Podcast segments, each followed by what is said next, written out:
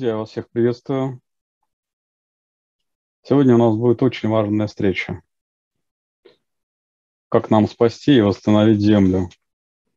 И на этой встрече у нас будет академик Станислав Алексеевич Мезенцев и Юрий Лир. И мы сегодня совместно попытаемся ответить на этот вопрос. А вначале я хочу представить Юрия Лира и Станислава Мезенцева. Что общего?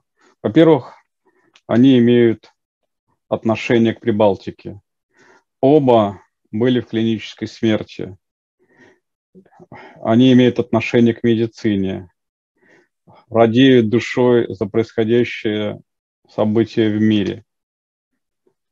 Оба в той или иной степени занимаются восстановлением и профилактикой здоровья. Это творческие люди, друзья. Встречайте Станислав Мезенцев и Юрий Лер. А, итак, добрый вечер. А, Станислав Алексеевич и Юрий.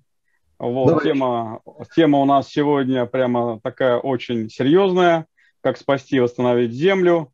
Вот. И вначале еще раз я говорю, что вас объединяет. Прямо перечислил.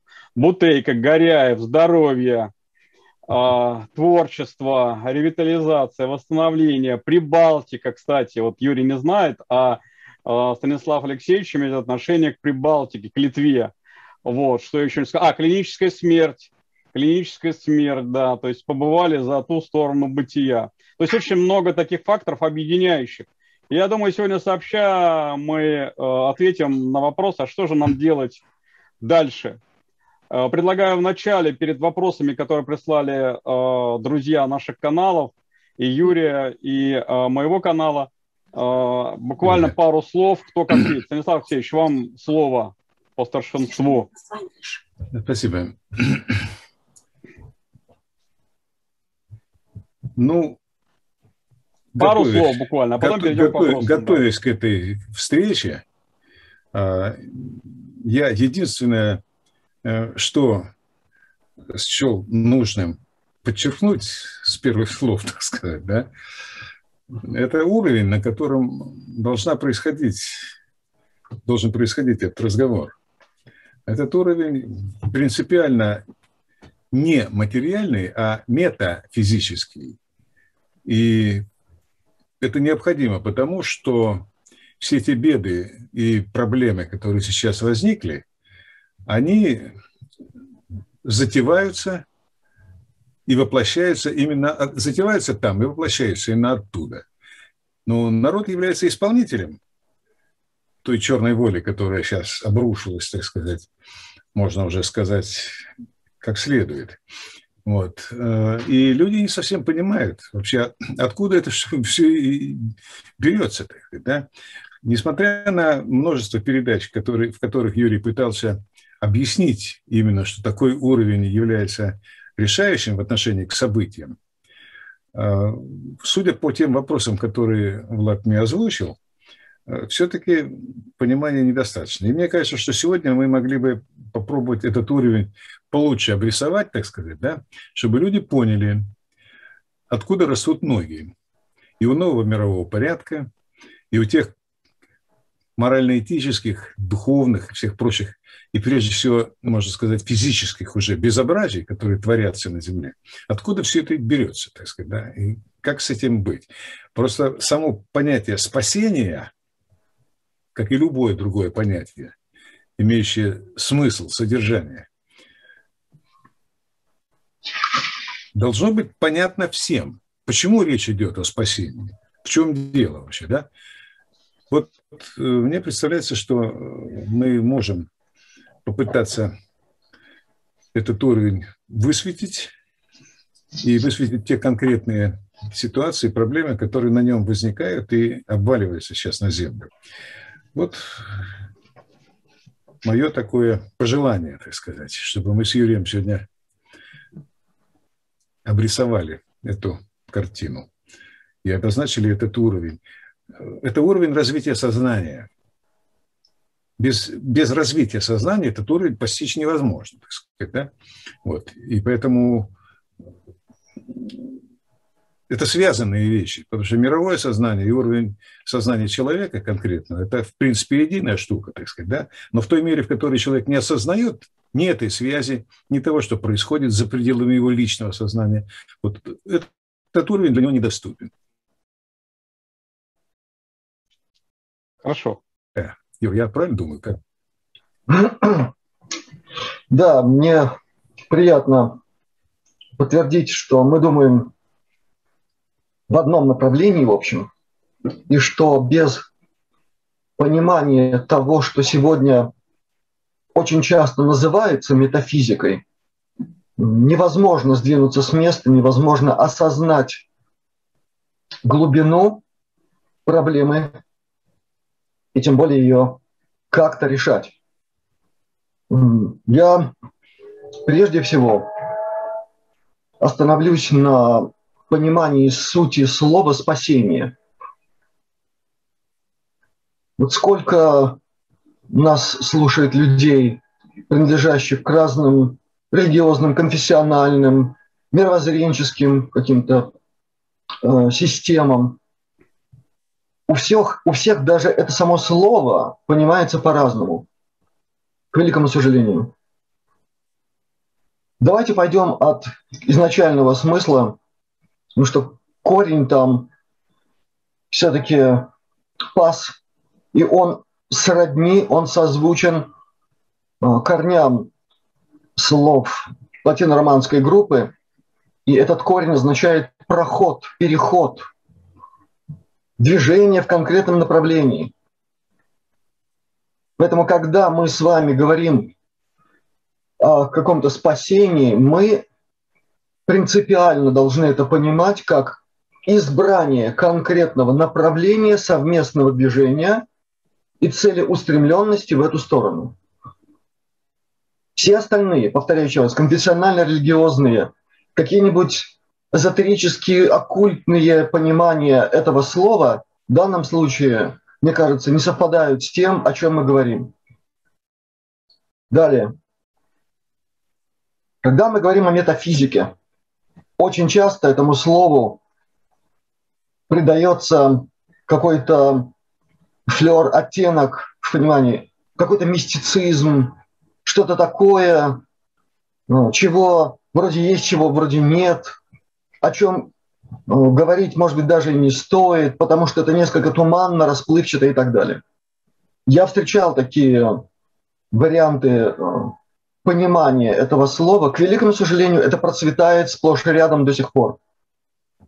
На самом деле и здесь нужно глубоко понимать смысл и суть этого слова.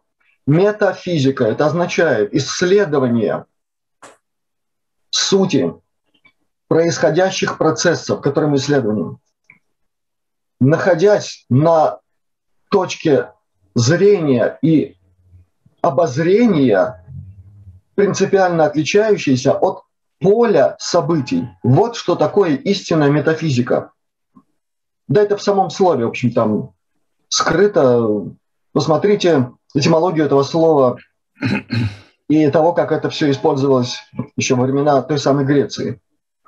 Почему сегодня важно понимать эту составляющую этих слов? Потому что очень много слов используется – без понимания их сути. Перенося на современный э, вариант описания э, того, как необходимо решать те или иные задачи.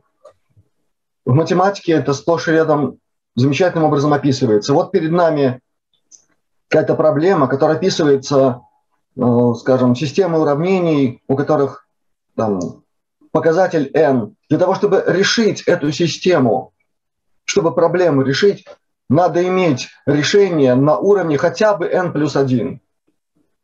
Вот все, кто учили математику, сразу понимают, о чем идет речь. Еще проще, это можно сказать так. Если мы что-то хотим там решить на уровне какого-то болота, в котором мы сегодня оказались по тем или иным причинам, надо хотя бы встать на кочку. Это и есть n плюс 1. И это и есть метафизика если говорить все-таки в современных терминах, продолжая эту тему, можно сказать, что э, среди терминов, принятых в богословской метафизике, есть такое слово катехон. Очень важное. Иногда пытаются его как-то сегодня интерпретировать, как-то обозначить. Истинный смысл его заключается в том, что катехон – это некая сила, или, если угодно, сущность, обладающая и силой, и прерогативой для того, чтобы не допустить прорыва сил ада или инфернальных сил. Или сегодня мы спокойно можем сказать врагов рода человеческого в конкретной физике. Вот чтобы не допустить их мощный прорыв из этого инферналия в наш мир, есть катехон. Сегодня роль катехона исполняет Россия. Хочет она этого понять или не хочет, это факт. И исходя из э, понимания вот этой ситуации, нам и необходимо действовать сообща, четко понимая суть происходящего, физику происходящего и называя вещи своими именами. Когда мы так или иначе упоминаем эти теневые силы, или иногда мы называем там не люди, еще что-то, в конце концов, очень много информации сегодня на эту тему. Причем информация, которая подтверждается, которая перепроверяется, которая дополняется буквально ежедневно о том, что у всех этих сил, маскирующихся под одно или другое, есть конкретная физика, есть конкретные проявления в нашем мире, есть конкретная принадлежность к тем или иным космическим расам, цивилизациям, которые рассматривают и Землю, и все на ней живущее и имеющееся, и человечество в качестве ресурса. Если мы так это понимаем, если мы рассматриваем ситуацию таким образом, вот это уже то самое, к чему, мне кажется, надо стремиться. И совсем последнее. Мы сегодня собрались для того, чтобы поговорить не как-нибудь опечалившись что мы ничего сделать не можем в этой ситуации, силы не равны, как нам говорят, да, что мы не представляем даже, какие там технологии против нас работают и прочее, прочее. И тут я сразу могу сказать, да, да, да, и это тоже присутствует, да, но мы собрались здесь еще и потому, что основываясь, может быть, на немножко разных позициях, мы четко осознаем и верим в возможность нашей победы в той работе, которая нам предстоит. А вот вера без дел мертва, а без знаний слепа. И вот тут мы четко э, сходимся с уважаемым Станиславом. Ну, я э, должен сказать, что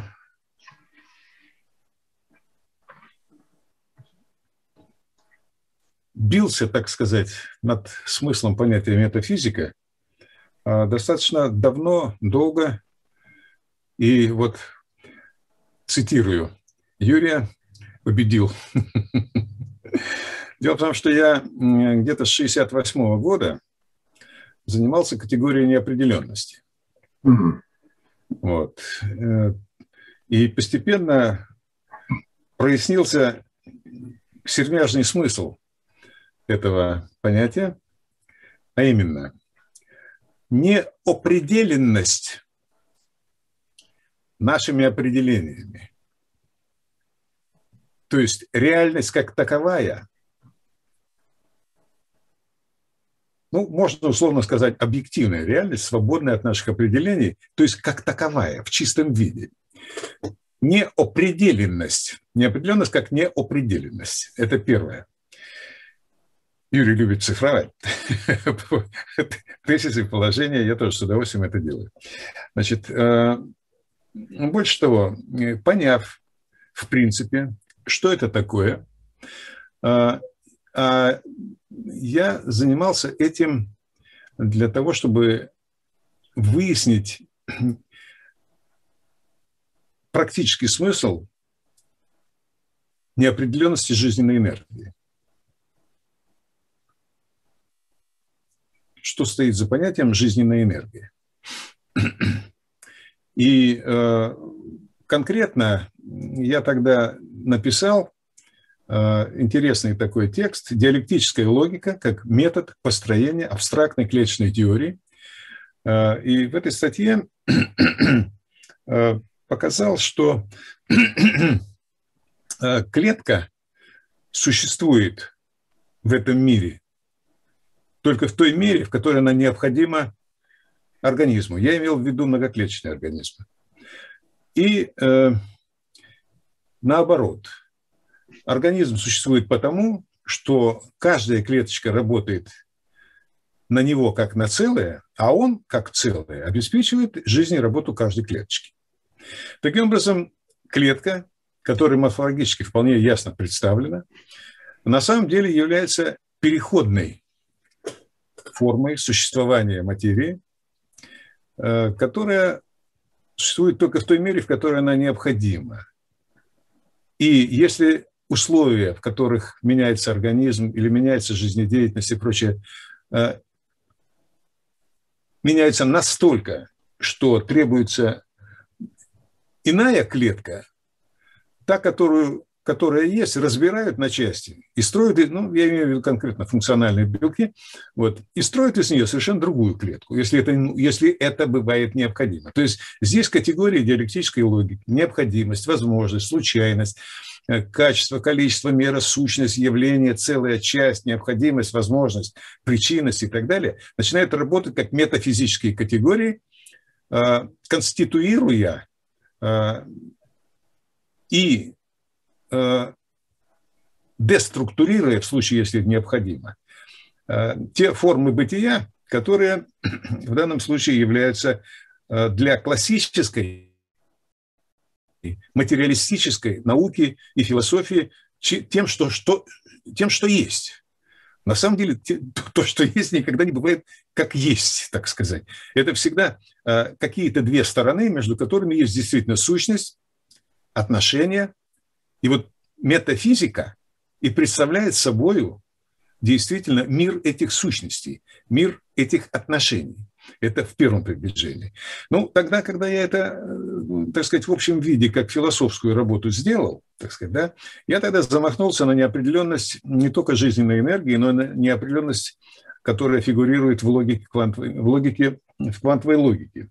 То есть в теории относительности, в теории квантовой механики – коллективных взаимодействий и так далее. Значит, э, то есть я пришел к выводу довольно давно, что на самом деле классическая физика Ньютона, и я здесь просто поясню очень многим людям, как мне представляется, э, классическая физика, которая описывает макрообъекты, существующие в пространстве и времени, э, действительно долгое время высасывала из пальца а что в пространстве, что между этими объектами. И было порядка 200 определений эфира, вот, в котором свет распределяется, э, распространяется э, ну, так сказать, вечно, с бесконечной скоростью. Он просто есть, так сказать, как заполняющий это пустое пространство.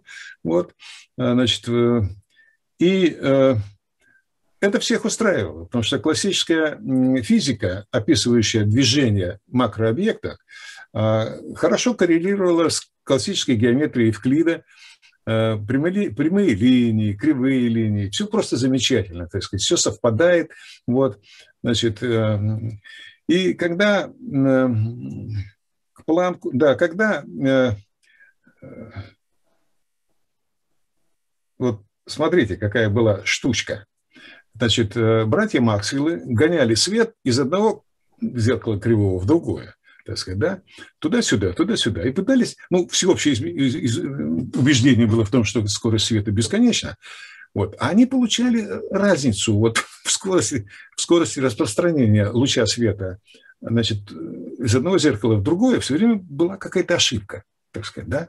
То есть было подозрение, что дуги бесконечные, тут раз ошибки есть и прочее. Вот.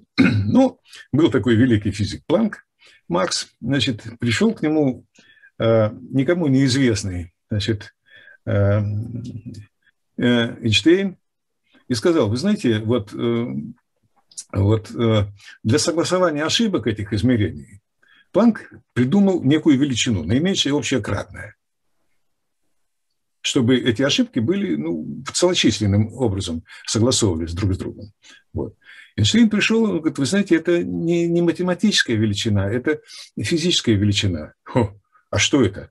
А это квант света. Как квант света? Ну, это же волна. Он говорит, нет, это и волна, и частица. Как это? И Планк выгнал Эйнштейна, так сказать, да. Вот. Но тот парень оказался, так сказать, э, не очень так сказать, робким, хотя самый великий физик того времени его выгнал, сказал, что он невеждый, дурак и все прочее. Вот, и он в 1905 году опубликовал работу э, к электродинамике движущихся тел, в которой показал, что э, частица является одновременно волной и распространяется, причем частица, фотон, квант света, является одновременно волной и распространяется с конечной скоростью. И в полях тяготения, которые генерируют разные планеты, разные силы, луч света, следовательно, не может двигаться по прямолинейной траекториям, а всегда должен под криволинейным траекториям двигаться, потому что на него действует он взаимодействует с разными полями тяготения. И поэтому для описания поведения света в мировом физическом пространстве понадобилась криволинейная геометрия, которую за 80 лет до этого открытия создал Лобачевский. За 14 лет до этого открытия Риман и описание э, поведения света в мировом физическом пространстве оказалось доступным, если допустить действительно двойную, дуальную природу света, что это и частица, и волна. А как они связаны друг с другом? Вот она, где начинается настоящая метафизика. Это физика. Почему? Потому что волну измерить можно, частицу таким, тем или иным образом измерить можно, а то, что между ними и связывает их воедино, неопределенность, просто по определению, неопределенность и неопределяемость нашими определениями. Таким образом, я хочу сказать, что с, да, ну еще, значит, в семнадцатом году, когда было полное лунное затмение, и, а, значит, весь ученый мир ждал, куда упадет луч света первым. Вот по прямой линии, как предсказывала геометрия Евклида и классическая физика, или отклонится, так как предсказывала криволинейная геометрия и новая физика Эйнштейна. Упал туда, куда новая физика Эйнштейна.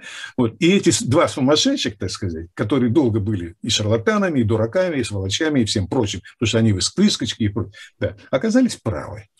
Ученый мир вздрогнул и понял, что надо перестраиваться. Надо перестраивать все мировоззрение. Почему открытие метафизического мира, а вся современная физика, не классическая физика. Это и есть описание метафизического мира, а не физического. Потому что физический – это классический, наблюдаемый, материальный. А метафизический – это то, что за наблюдаемым. Потому что частицу как таковую наблюдать невозможно. Можно наблюдать ее волновой или корпускулярные аспекты. И так вырос научно-технический прогресс. При том, что по умолчанию, так сказать, физику классическую и неклассическую путают. Вот как сейчас путают физический мир и метафизический мир.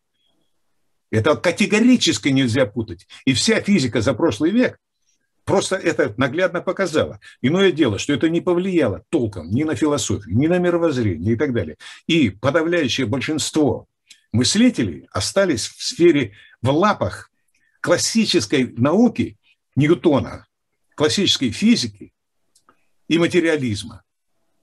И именно поэтому те события, которые проектируются, замышляются, намерения, так сказать, замыслы, зло, добро и так далее, вот вся вот эта хрень оказалась за пределами внимания науки вообще. А уж что говорить о простых людях, которые ни о физике понятия не имеют, ни о метафизике и так далее. Им это все до фини совершенно, так сказать, да? Вот. То есть я хочу сказать, что э, основной причиной беспомощности людей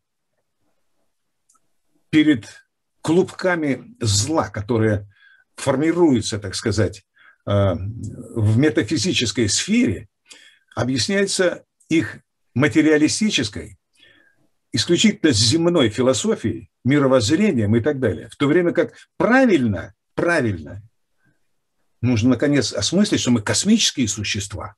Мы планетарно-космические, вообще вся жизнь – это планетарно-космическое явление. Иначе добьют. Потому что те, кто орудуют, они все с метафизикой в большой дружбе. Они понимают, что это стадо баранов, которые, у которых нет мозгов, хотя эти мозги есть но они в сторону метафизики не сориентированы вообще. Это другой уровень мышления, собственно, человеческий, как космопланетарного существа, как богоподобного, сатанина подобия, коэффициенты разные у всех разных людей. Но, тем не менее, это реальные метафизические силы. Надо признать, что метафизический уровень и есть определяющий то, что происходит в этом мире. Пока все. А, благодарю, Станислав Алексеевич. У меня будет большая просьба. Регламент 10 минут. Вопросов много, а цель у нас сегодня одна. И первый вопрос будет к Юрию. Задает его Наташа. Уважаемый Юрий, у меня вопрос. Как улучшить работу по привлечению новых людей по обращению к светлым силам космоса? Отвечу словами великого святого земли русской Серафима Саровского, образ, который всегда у меня там наверху передо мной, когда к нему, как говорили раньше, приступил его один из любимых учеников, если не ошибаюсь, купец, фамилию я запамятовал, с просьбой научить его, как правильно относиться к бытию, к тем проблемам, с которыми он встречался в жизни, этот человек. Серафимушка сказал ему, радость моя, стяжай дух смирен, и в тебя спасутся тысячи. В переводе на современный как бы язык это намек на одичание нашего языкового пространства. Так вот, это означает, стань примером для окружающих во всех смыслах правильного поведения, которое начинается с самоосознания себя на всех уровнях мироздания, а во-вторых, с осознания ответственности за все, в чем ты участвуешь и как ты реагируешь на то, что происходит вокруг тебя. Мне кажется, при всем многообразии всего, что вокруг нас происходит, в связи с задаваемым вопросом, вне связи, это наиболее правильная рекомендация. Начни с себя – изменись сам к лучшему. Если ты устремился, как ты декларируешь, устремился к свету, если ты всем сердцем открылся светлым влиянием, если ты сердечной своей огненной сущностью обращаешься за помощью к тем, кто прошел эти этапы на своем космическом пути, значит, ты должен продолжать себя в этом состоянии в каждом проявлении в обычной жизни. И если ты это делаешь, дальше включается вот та самая метафизика, о которой мы сегодня говорили, которую действительно никто не отменил, которая очень мало познана, и о которой, между прочим, физики 50-х, 60-х годов физики высоких энергий говорили, когда на вершины знания поднимутся физики, они обнаружат, что там давно сидят мистики. А мистицизм или мистический способ познания мира отличается от физического или грубо физического только одним. Изнутри, через высшее в себе и путем аналогий. Вот что такое мистика в истинном ее понимании. Так вот, вот та самая метафизика еще означает справедливость принципов, которые были изложены человечеству многие тысячи лет назад. Некоторые из этих принципов дошли до нас в виде священных текстов. Ну, прежде всего, изумрудная скрижаль Тота Гермеса, который первый пункт как наверху, так и внизу, как внизу, так и наверху. Это принцип подобия. А далее разъясняется вот та самая сущностная метафизика, благодаря которой в жизни человека, который уверенно идет по жизни, сохраняя и преумножая в себе свет и любовь, к нему привлекается из окружающего мира свет и любовь по принципу подобия. И это и означает, что человек, живущий так, как советовал Серафимушка, неизбежно вокруг себя формирует пространство света и благодати. Почему этого не происходит в мире, в котором невероятное количество декларирующих такой способ самопроявления? Да потому что не тверды они в реализации декларируемого. А надо быть твердыми. Вот тогда метафизика будет срабатывать. Вот такой мой Благодарю. ответ. Благодарю. А, Станислав Алексеевич, э, вопрос к тебе задает Виктор. Такой хороший конкретный вопрос, точнее даже пожелание.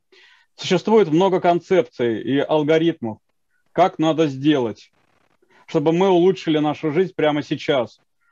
Но это все бессистемно и не имеет под собой стратегического планирования и единого подхода. Что нужно прямо сейчас для реализации единого подхода по методике паттерн Станислава Мезенцева, ресурсы, люди, время. Давайте стоять давайте не стоять на месте, а уже сейчас вместе реализовывать наше прекрасное настоящее. И хочется делать реальные шаги в материальном мире. Но чтобы это были не разрозненные инициативы, а системные шаги каждой частички единого целого на благое дело. Благодарю за внимание. Кстати, я хочу добавить, вот кто не знает, а, а, уже идет работа о ранее мы немного приоткрыли занавес Жирновым Виктором Николаевичем по восстановлению истинного земледелия. И вот уже люди откликнулись по кассетному методу, но, может быть, сейчас немного Станислав Алексеевич затронет. Станислав Алексеевич, вот такой конкретный вопрос пожелания. Реальные шаги, люди, ресурсы, время. Да, это то, чем я занимаюсь. Э, дело в том, что э, реальным представителем метафизического мира в нашей жизни является будущее. Или сказать можно по-другому. Будущее является, безусловно, метафизическим, поскольку его нет ни в пространстве, ни во времени, а только в сознании. Притом оно неопределенно. И таким образом э, тот подход от неопределенности, о котором я сказал, он является единственным адекватным подходом к таким вопросам, к таким проблемам. Вот. То есть неопределенность информации управления – это та триада, которой мир дан человеку как творческому мыслящему существу. Это первое. Второе. А, жизнедеятельность организма строится по логике, которую а, ущучили а, в 60-х годах и в 70-х реализовали. Порядка 25 человек от лаборатории ВМС США э, ВМФ США в Балтиморе. Они сидели, так сказать, да, вот, и они разрабатывали э, одновременно и системно-целевой подход, детальный, долгосрочный, и э, проект для реализации э, этого подхода и от его отработки. Значит, э, предыстория была, я немножко, значит, злоупотреблю временем, потому что больно серьезный, интересный вопрос. Предыстория была такая. Фирма Honeywell производила оружие и продавала военным. Значит, э, ну, сделают что-нибудь, военные не покупают. Ну, вот пропадает время, деньги так, и так далее. Вот. И вице-президент компании вызвал 6 человек, ребят, значит, говорит, ребят, как бы увеличить, так сказать, вот, э, процент продаж? Ну, предложили, значит, разведку целей военных. Ну, кто может делать? Женщины запустили, так сказать, взвод. Вот. ГИТЕР. Вот кое-что они выяснили. Процент продаж вырос за год на 26%. Говорит, О, хорошо. Но начались проблемы. Женщины, понятно. Значит, у военных начались проблемы, у женщин начались проблемы. И одному из э, этих шестерки великолепной пришло в голову, а чем мы разведываем цели? Давайте их сформулируем. И так, чтобы их все приняли. Вот косвенным образом их уже отвечают на вопрос, как спасать землю, как то, как все, пятое, десятое. Вот. Значит, сформулировали достижение военно-политического превосходства США над всем миром. Цель. Как ее достичь? За какое время, какими ресурсами, какими силами, какими э, и так далее. Итак, э, появился системно-целевой подход, состоящий из двух пирамид. Пирамиды, ц, пирамида целей для достижения высшей цели и пирамида ответственности, о которой только что сказал Лир, за каждый блок входящий, за каждую подцель, входящий в эту пирамиду целей какой-то параллелограммчик. Родились три типа коэффициентов. Я уже говорил об этом. Три типа коэффициентов. Относительной важности того, той или иной подцели для достижения высшей цели. Взаимной полезности это, достижения этой цели для других целей. И коэффициент состояния срок. В каком состоянии сейчас находится эта позиция, так сказать, да? Вот. Кроме того, поскольку цель сформулирована, то то, что я уже говорил на а, предыдущих этих самых. Где достигается эта цель? Когда? То есть, когда начать и сколько времени? Значит, технология достижения этой конкретной цели, специализация исполнителя, почему это нужно, зачем это нужно – коэффициент относительной важности, взаимной полезности, состояние струн. Матрицы. 12 позиций, которые, применение которой преобразовывает сложную задачу, отодвинутую на большое время вперед и существующую пока только в сознании, в множество конкретных небольших задач, которые упорядочиваются по уровням важности и по отношению друг к другу по коэффициенту важности, так, чтобы на, уровне, на каждом уровне важности сумма коэффициентов относительной важности была равна единице. А высшая цель обозначалась как большая единица.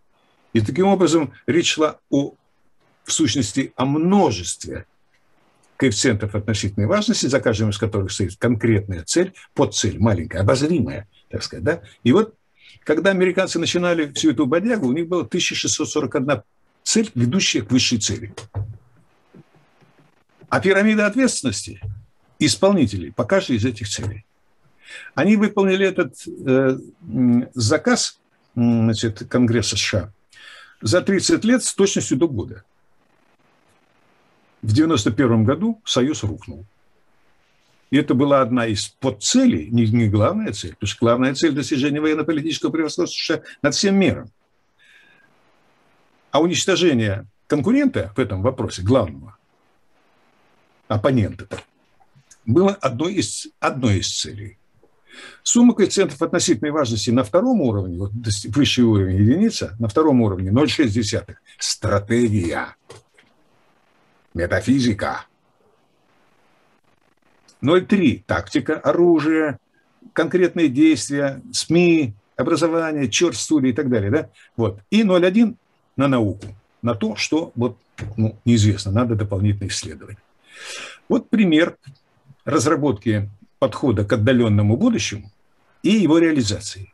Сейчас мы имеем дело, я говорил в прошлый раз, с пирамидой ответственности, э, значит, э, мировое господство, достижение мирового господства, и одной из целей является сокращение численности населения ну, на 5 шестых или на 7 восьмых, в зависимости от того, как, как и что. Но практически все вопросы, где это сделать? На планете. Значит, э, за какое время? Сейчас отводится 10 лет по э, публикациям Шваба и в Давосе. Вот, 10 лет. Кто исполнители? Финансовая, финансовая, финансово-бюрократическая элита. Вот практически все, кто сейчас действует во власти и в банках, это будущий золотой миллиард. Им выдан вексель на их участие, на то, что 5 шестых или 7 восьмых будут уничтожены, так сказать, тем или иным образом, эти пандемии, там прочая хрень, так сказать, да, вот. А они останутся в структуре золотого миллиарда, который будет жить, а все остальные, значит, нырнут на дно финансового капитала и больше э, мирового финансового капитала, деривативного, пустого, так сказать, да, никем ничем не обеспеченного, просто напечатанного, так сказать, да, вот. Значит, э, и больше, больше они никогда не выныривали. Ни они, ни их дети, ни их внуки и так далее. Вот, чистка планеты от лишних, с точки зрения вот этих ребят, э, от, от лишних ртов. Вот. Коэффициенты важности, взаимной полезности, состояние, срок, почему это надо, зачем надо. Все расписано. Мы имеем дело с вторым проектом, глобальным. Поэтому вот эти вот разрозненные всякие, это то, это сяк, это вот... Слушайте, ребята, э, две задачи я вижу. Первое – это, э, значит, вот мы с Владом, значит, уже договорились. Дело в том, что Э, это одна сторона, один проект. А его противоположность – вторая сторона. И вот это то, что нужно людям. Это нужно золотому миллиарду и финансово-бюрократической элите, так сказать, и их потомкам, детям и так далее. Вот. А вот остальные люди, которые хотят, так сказать, выжить, хотят, чтобы земля была спасена, значит, э, расцвела, туда и так далее. Вот для них такого проекта нет, детального и долгосрочного. Я благодарю за этот вопрос, потому что мы именно этим и занимаемся. И я бесконечно благодарен разработчикам проекта уничтожения человечества, большей части, и захвата мирового господства. Почему? Они очень четко сформулировали. 27 пунктов. Это 27 уровней важности в пирамиде целей. Так что можно, просто пользуясь диалектической логикой, логикой единства и борьбы, и логикой единства и гармонии противоположностей, как китайской философии, так сказать, да, вот, запросто построить, а что надо делать для того, чтобы, во-первых, этот проект был ненужным, их проект был ненужным, потому что он слабый, действительно, на самом деле. Он бесперспективный. Там все равно это все будет гибель человечества и планеты. Вот. Они не понимают, что они делают на перспективу. Вот. Значит, а, а построить вот как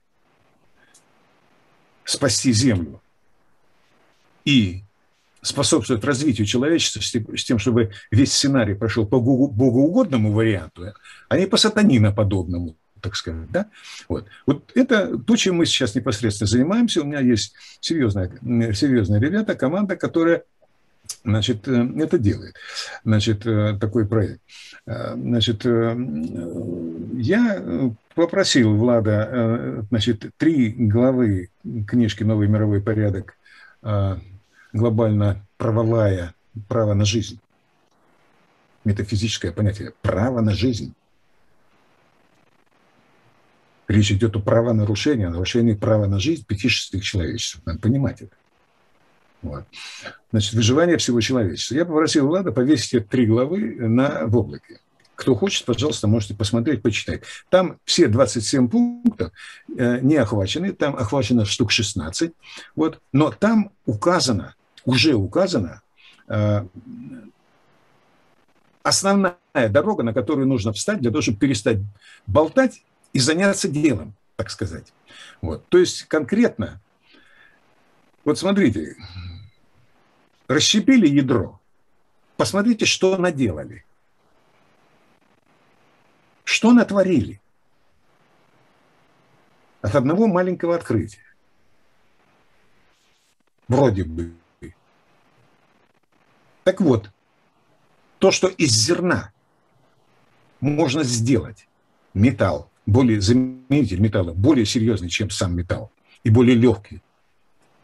Заменить дерево, уголь, цемент, что-то в тубе. Все практически можно сделать из зерна. При той урожайности, которая в основе своей имеет старославянские агротехнологии, десятикратная урожайность, полностью снимается проблема лишних ртов. Полностью. Если зерно в 10 раз больше, и все остальные сельхозпродукты в 6, 8, а то и тоже в 10 раз больше, на тех же землях, с одновременной рекультивацией земель, да нет проблемы конфликта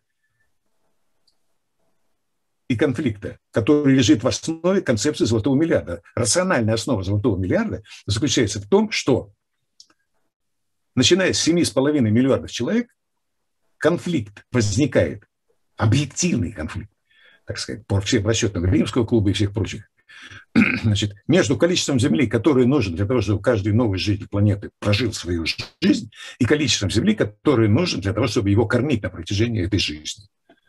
Вот что лежит в основе концепции золотого миллиарда. Абсолютно рациональная идея. Все остальные лишние рты с семи с половиной. А я сейчас уже как раз семь с половиной. Почему такая активизация э, э, значит, этих черных сил, там, того всего прочего? Да вот почему. И поэтому Жириновская технология производства сельхозпродуктов, обеспечивающих изобилие для любого количества жителей Земли, во-первых. И, во-вторых, позволяющая из зерна делать все, что нужно для жизнеустройства и жизнеобеспечения, вот это вот основа нового подхода к будущему. Она взята из будущего, хотя концы ее из прошлого, из богоугодного жизнеустройства и жизнеобеспечения, когда люди жили в гармонии с природой. Поэтому то, что, за что мы взялись, так сказать, да, вот, я очень благодарен Владу за то, что он вообще, э, так сказать, понял, что это не пара выпустить, что делать, что делать, что делать а доведение до людей сведения о том, что делается на самом деле. А делается простая вещь. Создается фонд поддержки традиционных агротехнологий и переработки зерна, в том числе новая денежная единица. Из золота кушать не будешь. Золото класть в качестве эквивалента ценностей бессмысленно пошло. А вот тонна зерна, из которой можно сделать то-то, то-то, то-то, то-то, то-то, и кушать, и прочее, да, вот это вот действительно эквивалент, который позволит идти в будущее и сохранить жизнь, спасти и планету, и жизнь. И построить это будущее как систему жизнеустройства и жизнеобеспечения во благо. Ну, я, кстати, должен сказать, что это организация, которая уже, так сказать, складывается, слава богу, так сказать, совершенно реальная штука. И мы вот давайте Вот был вопрос, как подтягивать, так сказать, людей подтягивать. Вот подтягивать. Есть, появляется системообразующий фактор, всеобщая цель, которая должна объединить всех. И она прямо из будущего работает, и в той мере, в которой сознание людей будет принимать это как цель, как всеобщую цель, эти люди будут привлекаться сами, входить в эту работу. Благодарю. Проект, а проектов три. Я их во, в следующем э, заходе озвучу. Привлекаем, приглашаем в эти проекты. Да, это в следующем заходе, буквально завтра. Хочу еще добавить, речь идет э, не просто о зерне, а о ржи. И сразу же на этой ноте задаю сразу аж два вопроса Юрию. Э, вот, они, в общем, друг друга дополняют. Значит, вопрос от Икса, Икса, X и от Марины. А, значит, добрый день. Вопрос такой. Какие вселенские или космические законы необходимо наиболее тщательно исполнять обычному человеку в нынешней непростой для ситуации, э, для Земли ситуации? Конкретно какие законы? И сразу второй вопрос от Марины. Как изменить менталитет людей по отношению к природе? А, то есть, в общем, а, у человека сейчас потребительское отношение к животным, к природе, каким образом за короткое время можно это изменить? Вот два таких э, вопроса, Юрий. Так, первый вопрос. На мой взгляд, никто ничего не придумал лучше золотого правила, которое четко исполняется на всех уровнях организации всех высокоразвитых цивилизаций которые известны как вышедшие на контакт с землянами. Это первое. И второе. Этот закон принесен человечеству высочайшим духом, который за многие тысячи лет посещал Землю. Звучит он предельно просто. Как хочешь, чтобы с тобой поступали, поступать с другими. Это касается всех уровней взаимодействия человека с окружающим миром.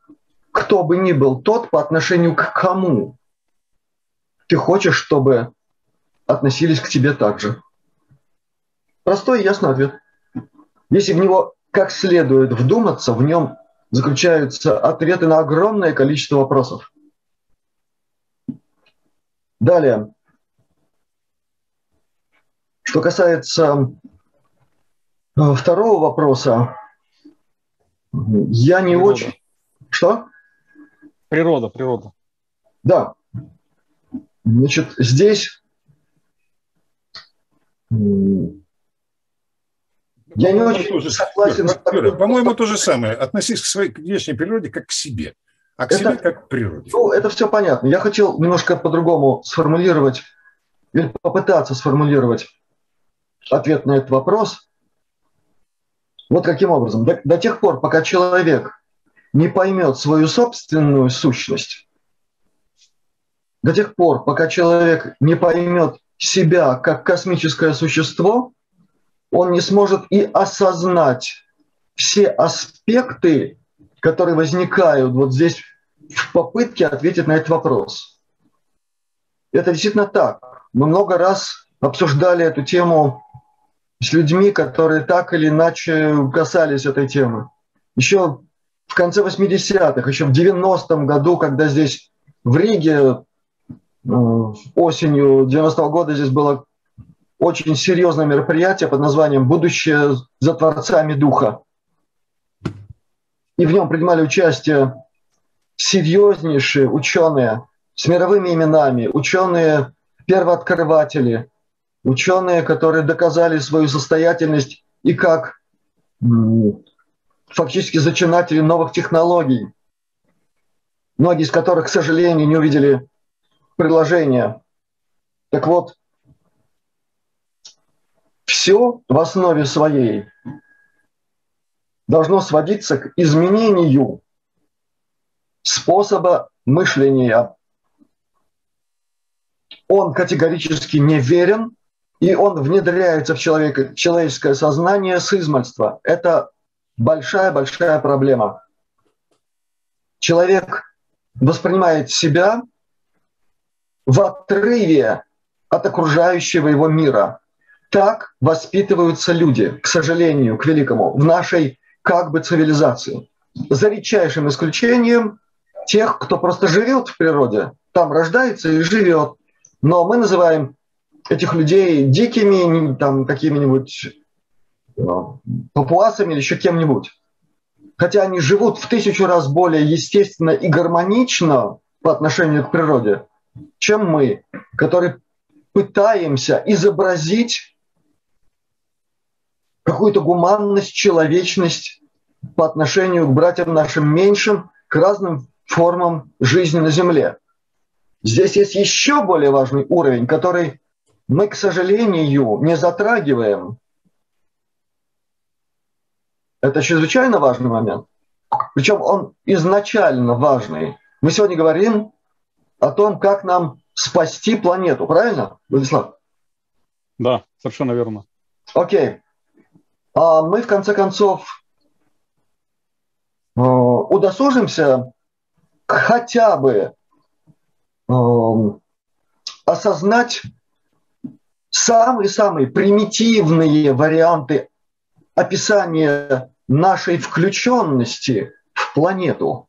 Я имею в виду Теяр де Шарден, Вернадский, многие другие. Пресловутая ноосфера. Когда мы это говорим, почему-то у абсолютного большинства физиков, философов и так далее – в лучшем случае, в последнюю очередь появляется мысль, а мы Землю-то спросили? А она-то какого мнения по отношению к тому, что мы тут собираемся сделать тем или иным образом? А у нас уже есть кое-какие отклики от этого планетарного сознания – и это планетарное сознание вот прямо сейчас, прямо сегодня вопиет к человечеству. Прекратите хотя бы убивать мою атмосферу. Вот что принимают люди, способные воспринимать эти вибрации и переводить это на язык простых понятий. Я не имею в виду сон общающихся не весть вообще с кем или с чем. Я имею в виду тех, кто доказал, что они действительно являются проводниками. Я назвал только один момент из обсуждаемой нами тематики. Живая планета обратилась через мысли послание к людям с воплем это хотя бы остановить. А мы собираемся ее спасать. Это первое. Второе.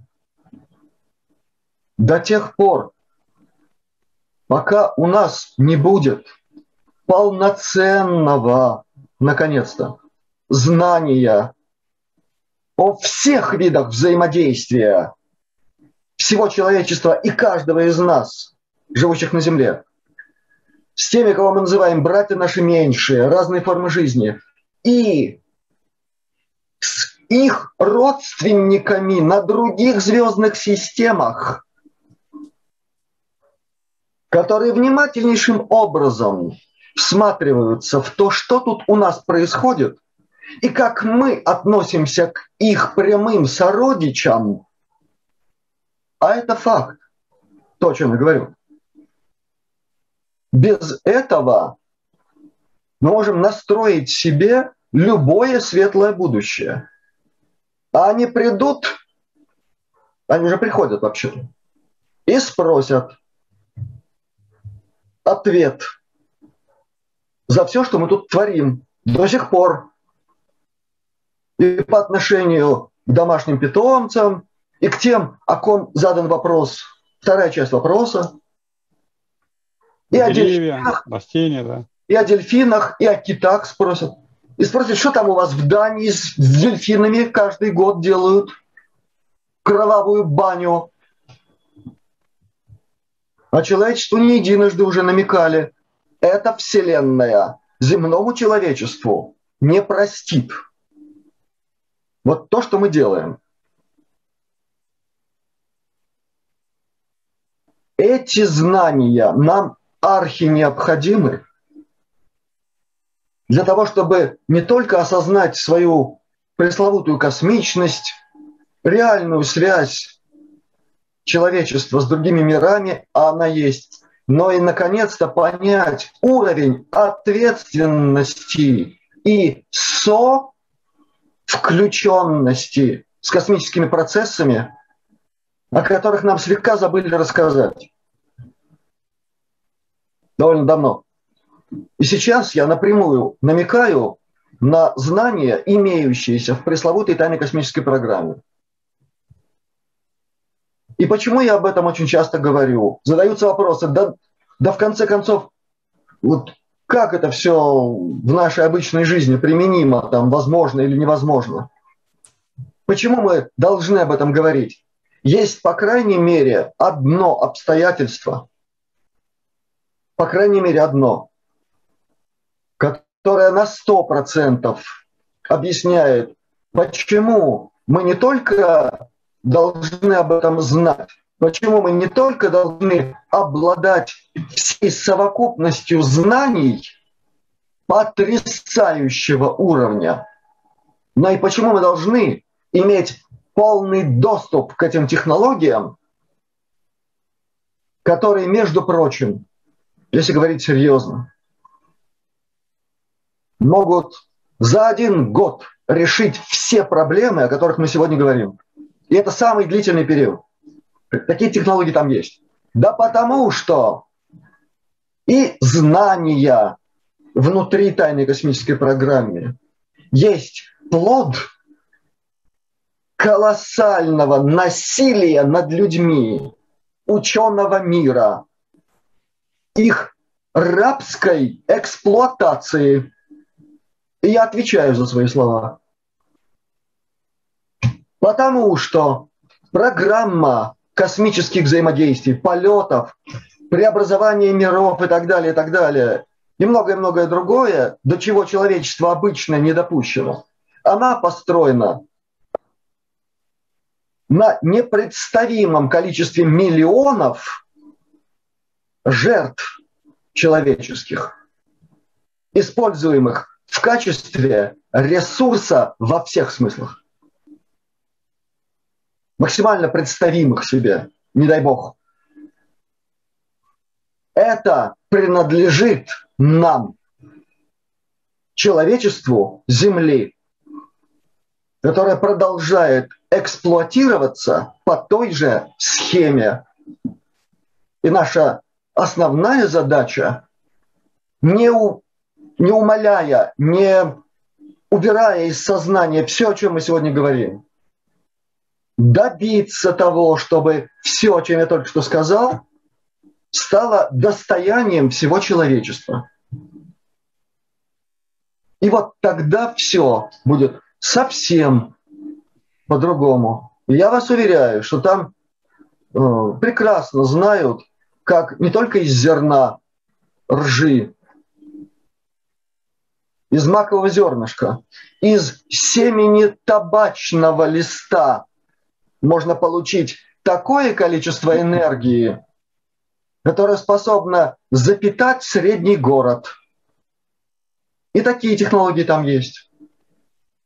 И то, что я не выдумываю, не высасываю из пальца, это подтверждается открытием такого рода технологий. Они в свободном доступе. Посмотрите. Конкретные имена, конкретные описания конкретных технологий. Тот самый э, Сальватор э, Паис, якобы, вот фамилия там указана, его патенты под крышей военно-морского флота Соединенных Штатов Америки, то есть действующие патенты на источник энергии размером чуть больше баскетбольного мяча, способны запитать пол Европы, как минимум. патент на летательный аппарат, способный летать в воздухе с такой же скоростью в водной среде, с любой скоростью в космосе, на эффекте антигравитации. Другие патенты в свободном доступе. И надо понимать, что если такое выдается, то это дремучие технологии, устаревшие окончательно там, в той системе. Вот почему они открываются. Поэтому все, о чем мы говорим, является продолжением самой главной идеи. Идеи духовного преображения человечества, без которого ничего светлого у нас не получится. И вот это мое глубочайшее убеждение, оно не пессимистично, оно трезво реалистично. И нам необходимо заточить наше сознание на это. Нет духовности, значит нет морали и нравственности. Нет морали и нравственности, нет смысла строить будущее. Оно будет погребено под рухлядью, которую мы уже наблюдаем вокруг сегодня, где на э, остатках жалких морали и нравственности мы видим разлагающееся общество. И это факт.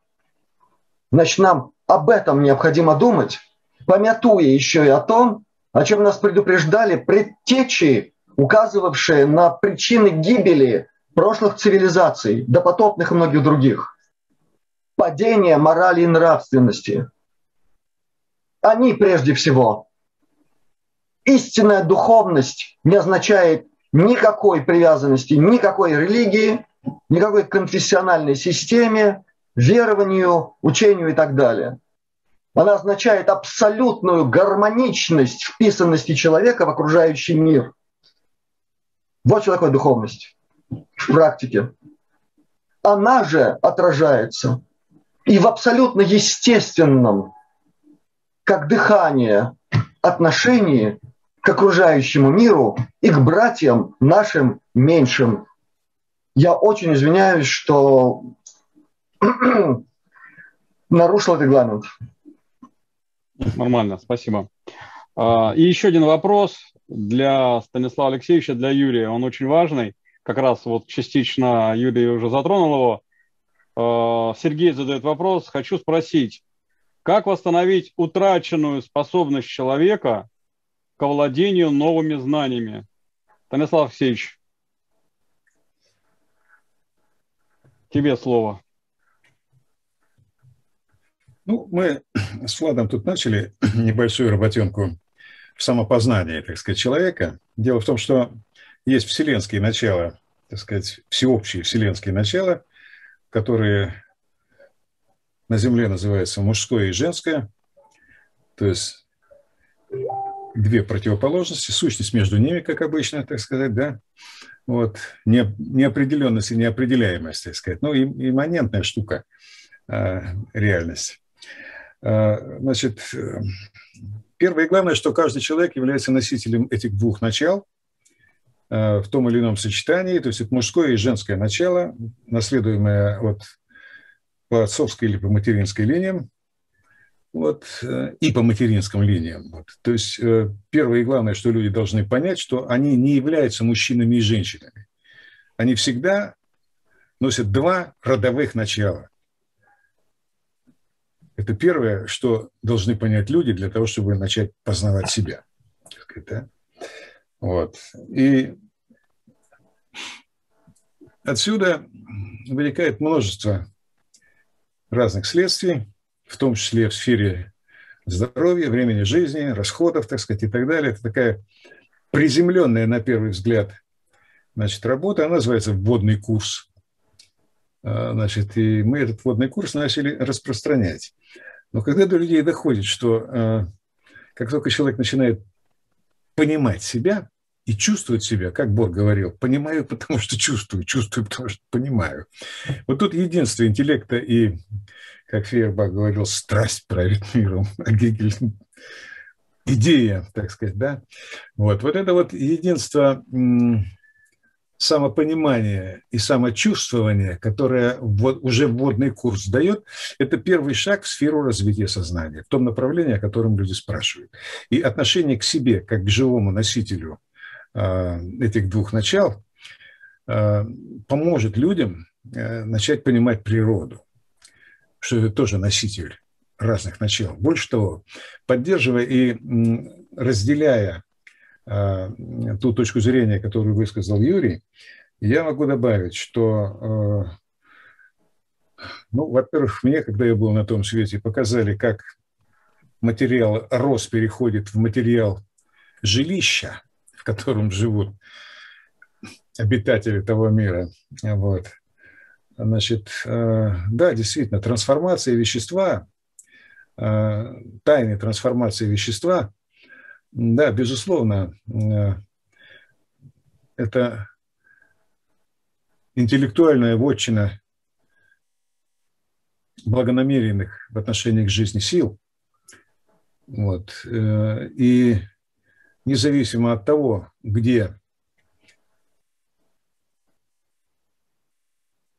эти силы сталкиваются с э, проблемами, благоговение перед жизнью – отмеченная Швейцером в ее книжке «Этика и культура» еще в прошлом веке, вот является основным системообразующим фактором, действующим в космосе, как всеобщее правило.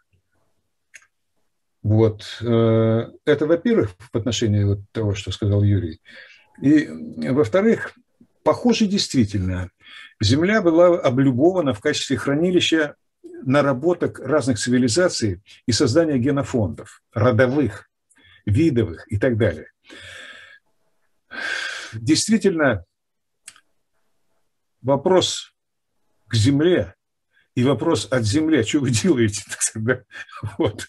Значит, э, люди, которые были имплантированы из космоса на Землю, э, как на хранилище, на работах разных цивилизаций и генофондов сотканных в экологию планеты, они должны были быть библиотекарями.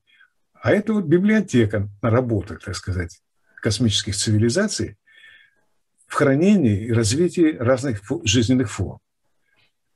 Во что превратились вот сегодняшние вот эти вот, я извиняюсь за выражение, тоже люди, якобы, так сказать, да, вот, в отношении к этой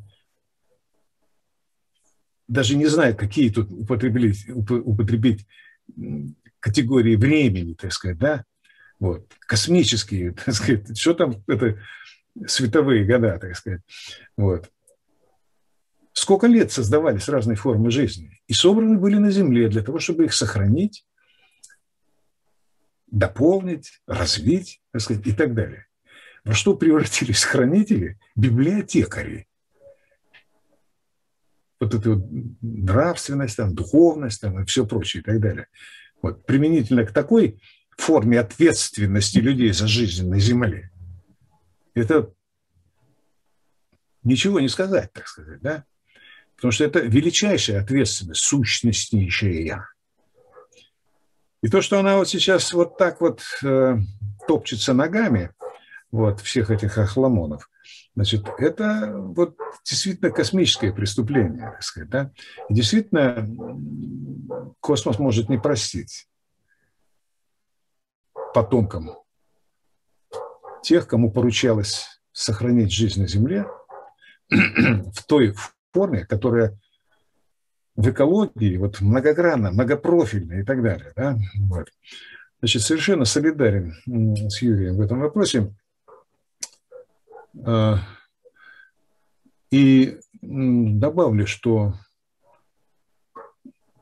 я э, в 68 году э, написал, нет, простите, в 88 году написал работу, в которой попытался сформулировать временную составляющую. Вот сейчас все время речь идет о материализованных. Я попытался сформулировать временную составляющую. Вот посмотрите, э, глобальный механизм биологической смерти, действующий в отношении ко всем жизненным формам, по крайней мере, на Земле, я не знаю, как в космосе, это Юрию виднее, значит, а, определяет череду поколений. То есть все жизненные формы представлены как череда поколений. То есть жизненный цикл, жизненный цикл, жизненный цикл и череда поколений, поколений. И в целом вся временная составляющая, то есть, собственно, космическая, в чистом виде, без материи, так сказать, да, вот, управляющая жизнью и смертью на Земле, вот, создает э, череду поколений одних видов, других, третьих, пятых, десятых, и в целом это гигантская колебательная система, в которой все существует только в той мере, в которой необходимо, возможно, в тех или иных условиях, так сказать, и так далее. Понимаете, вот это и есть жизнь на Земле. То есть спасение жизни на Земле, вот о чем мы сегодня говорим, да, вот, предполагает знание, опять-таки, знание, в первую очередь, грубо говоря, но чтобы было понятно, когда та или иная жизненная форма должна исчезнуть и уступить место другой начиная как череду поколений внутри одного вида, рода и так далее. Понимаете? Тут замысел. Замысел. Это чисто метафизические понятия и представления. То есть когда? То есть существует время жизни, а существует, оказывается, время смерти. Как глаз космоса, как исполнение закономерности в существовании и придании всему и вся циклического характера. Поэтому та логика, безобразная логика, которую только, только, что, только что сказал Лир, она действительно далека, гораздо ближе для понимания сущности жизни. Диалектическая логика, логика единства и борьбы и гармонии противоположностей. А этой логикой люди не владеют, она давно есть. Какая это технология? Это как раз культура мышления, естественного мышления. Вот. Правда, что касается чисто метафизического аспекта мышления и связи с космосом, то квантовики недавно, так сказать, толково очень создав партию естественного права на жизнь, естественного права, политическая партия естественного права. Вот. Но это на что? На жизнь. Право на жизнь в этом мире, на существование в нем. Какое-то. Так вот, они пришли к выводу, что действительно прямой контакт с космосом в медитации прямой контакт с космосом сознания человека в состоянии медитации. Прямой контакт. Ну что, он физический, что ли? Он метафизический. Видите, сколько есть, так сказать, концов и аспектов вот в той теме, которую мы обсуждаем. Начиная от того, что вся современная физика является метафизической по отношению к материализму и э, классической физике, и к материальному миру. И кончая тем, что э, сознание может выходить в метафизический мир, возвращаться в физический мир и так далее. Вот мы с Юрием, поскольку побывали там, значит, то об этом можем говорить ответственно, так сказать, да? Вот. Но действительно, оказывается, вот все, кто занимается той же самой метафизикой в формате э, медитации, они тоже все в контакте с космосом. Понимаете? Другая жизнь. Причем тут эти вот все э, э, штучки, которые, которыми, как Маркс говорил, повелительная необходимость работать для заработка. Этим занят весь мир. Где мое? Как созданы условия, что человек перестал быть человеком, как космическим существом, и стал не просто земным, а рабом.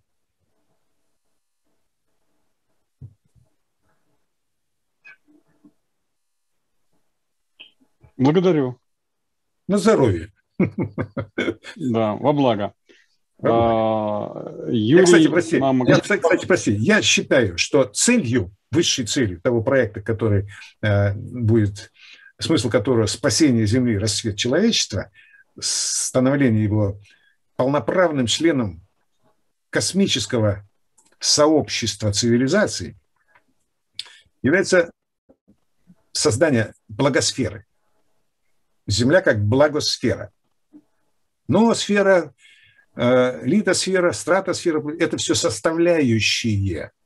А вот благосфера – это осмысленная, одухотворенная, красивая, замечательная земля, хранилище жизни, берегущее, благоговеющее перед жизнью. Вот во что должна превратиться наша планета. Не просто спасать там и прочее. А вот преобразование в этом направлении, оно захватит и преобразование сознания, потому что люди, служащие этой идеей, невольным образом будут теми, о ком мечтали наши великие предки. Спасибо. Благодарю. Кстати, э, хочу добавить еще одно качество и эм, что их объединяет, Юрия и Станислава. Они живут э, в своих домах на природе, это тоже не важно, друзья. Юрий, вам слово. Я постараюсь покороче. Все-таки время – это ресурс драгоценный.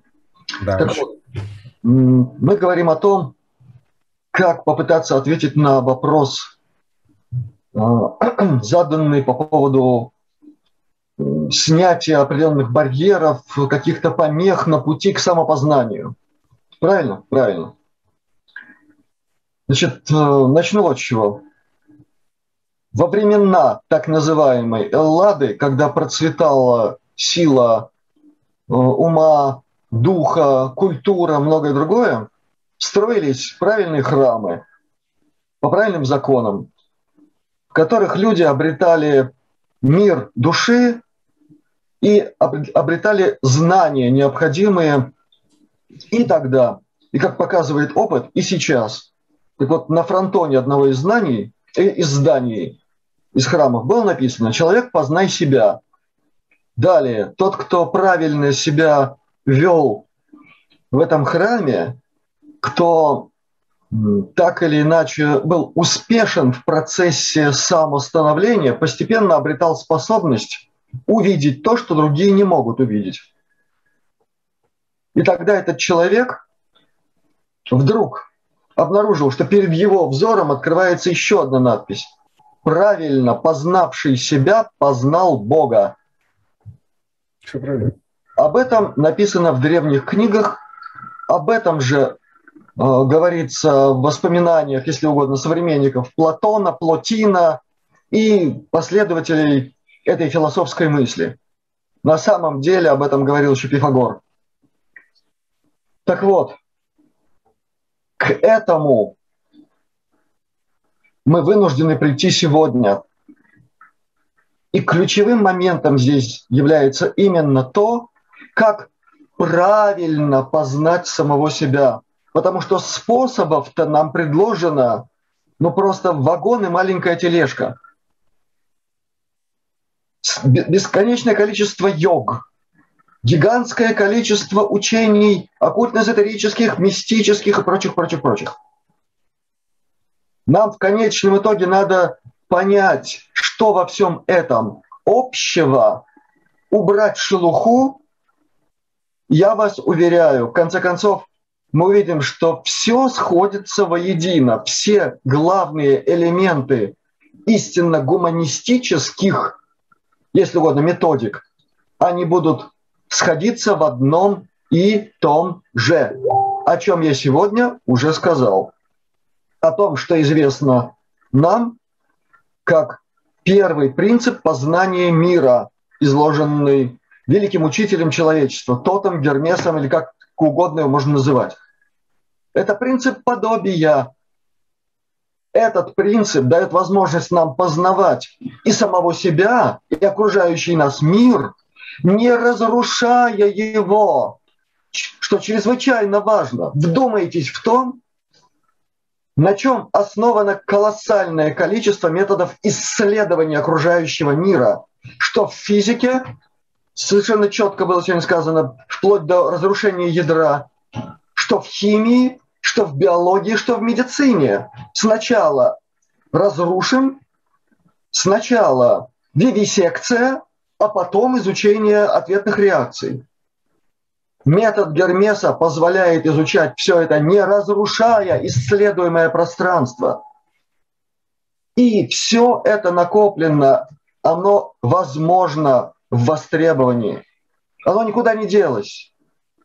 Эти способы гармоничным образом преобразуют воспринимающий аппарат человека, в котором происходит спокойно, постепенно процесс со-настройки с окружающим миром по принципу гармонии, который никто не отменил, между прочим. А принцип гармонии, кому интересна высшая наука или математика, это золотое сечение. Тут все строго математично, никакой лирики, мистики или еще чего-нибудь. Далее. На эту тему были разговоры не только на том пресловутом мероприятии, о котором я уже сказал сегодня, в 90-м году прошлого века. Будущее за Творцами Духа. Еще раз повторю, там в этом мероприятии участвовали люди, серьезные ученые, представлявшие разные направления в серьезной науке, очень серьезные. Многие из них еще, еще раз повторю, были основателями, зачинателями новых технологических прорывов. Так вот, они задумывались и об этом. Они тоже думали о том, как, каким образом помочь людям раскрыть то знание, которое есть внутри каждого из нас. Оно там есть. Его просто нужно уметь раскрыть. И тогда это знание начнет тот процесс, который неизбежно приведет к развитию в человеке его божественной сути. Об этом они тоже говорили. Далее, продолжением тех встреч на том международном, между прочим, семинаре были мои встречи приватные с многими из участников того мероприятия. Среди них были и физики, и э, физики оптики, Геннадий Александрович Сергеев был гениальный изобретатель, который, между прочим, изобрел собственную математику, которая позволила ему совершенно по-другому увидеть мир, взаимодействовать с ним и получать от окружающего пространства возможность практически мгновенно менять параметры любого вещества в любую заданную сторону. А начало у него было страстное желание помочь людям измениться к лучшему. Вот так. Это напоминание о том, о чем мы говорили в самом начале сегодня. Это очень важный момент, которым я хочу закончить свое выступление. Далее, у меня были встречи с эм, Дмитрием Ивановичем Мусатовым.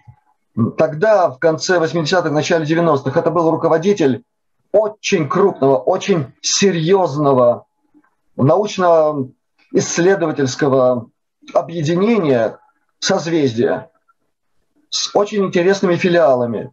Это потом, гораздо позже я понял, что вот он был один из тех, кто занимался проблемами буферными между обычной наукой и наукой в тайной космической программе. Тогда я этого еще не знал. Но это был первый человек, тогда, в 90-м году, который мне показал живые фотографии, снятые станцией Фобос, перед тем, как она была фактически обесточена. Через 3-4 года эти фотографии стали вспоминать Марина Попович, показывала и так далее. Я держал эти фотографии в 90-м году в своих руках. Дмитрий Иванович Мусатов говорил мне об очень многом, что я смог осмыслить гораздо позже. И он тогда говорил о том, что без одухотворения нашего отношения к миру нам никто не поможет. И он намекал на то, что они взаимодействуют кое с кем, кто помогает. Еще раз повторяю, я понял это гораздо позже оценив масштаб работы того объединения под названием «Созвездие». И в этом смысле я хочу закончить вот чем. Те, кто работали с ним, те, кто исподволь, не вмешиваясь, это запрещено космическими законами, не вмешиваясь в процессы управления социумом и так далее, и так далее, но все-таки помогали и помогают нам сохранять в себе человечность и иметь шансы на светлое будущее. Они, среди прочего, обращали внимание на то, чтобы мы наконец-то поняли, силу человеческой мысли, заряженной страстным желанием ее исполнения. Вот в чем прорывное направление, в котором я предлагаю объединиться всем. Именно в том смысле, что многие другие способы видоизменения ситуации на Земле, там технологии в аграрной сфере и так далее, я говорю как есть, я отвечаю за свои слова, они опоздали в рамках существующей системы комплексной метаморфозы, через которую проходит наша планета, это уже невозможно. Возможно объединение мысленных потоков людей, заряженных мыслеобразом светлого будущего, благоприятного для всех, без исключений. И вот это очень важный момент. Убрать из сознаний наших какие-нибудь такие закорючки. Вот пусть будет хорошо нам хорошим, да? Но не, но не тем, которые плохие. Это очень важный момент. Я обозначаю его максимально четко и ясно. Это наставление, данное нам сверху. Уберите из своего сознания жажду справедливого возмездия и кого-нибудь там отодвинуть от нашего светлого будущего. Наше светлое будущее вместе со Вселенной будет решать, кто ему будет соответствовать, а не наши земные человеческие сознания, практически всегда ограниченные в восприятии реальности. Вот такое мое сегодняшнее послание, если угодно – я хотел бы, чтобы на него обратили максимальное внимание все, кто нас слушает. Для тех, кто не понял, еще раз объясняю. Найти способ объединить мысленные устремления в наше светлое будущее, заряженные мыслеобразами созидательными, в которых благо для всех – прежде всего для человечества, если мы говорим о человеках, и, безусловно, для всего живого на Земле, а мы часть этого живого. И вот тогда у нас получится. Я закончил на сегодня. Благодарю, друзья. Мы уже более полутора часов э, решаем этот очень важный вопрос.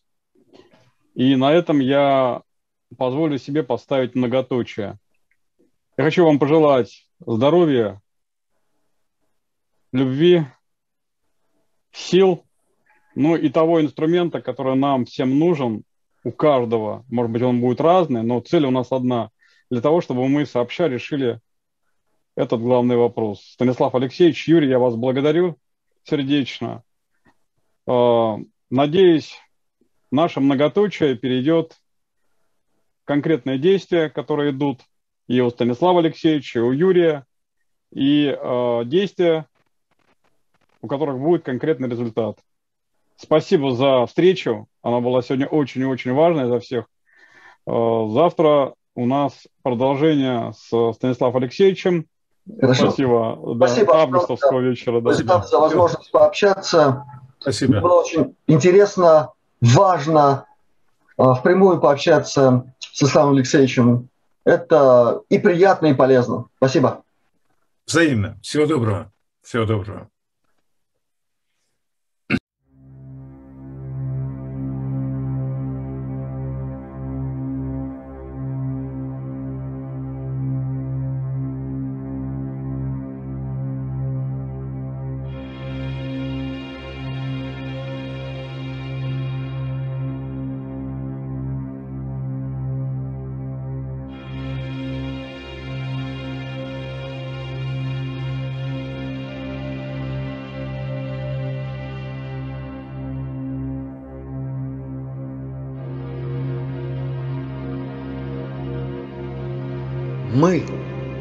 Аватары единого, Вечного света лучи, Отпрыски Аввы родимого, Искры пасхальной свечи. Мы — порождение вечности, Мы — плоть от плоти огня, Мы — сыновья бесконечности, все — от тебя до меня. Мы — золотая каденция В песне о горних мирах. Мы — чистоты квинтэссенция, В коей отсутствует страх. Мы непременно пробудимся В самый ответственный час. Мы — обязательно сбудемся. Я это знаю о нас.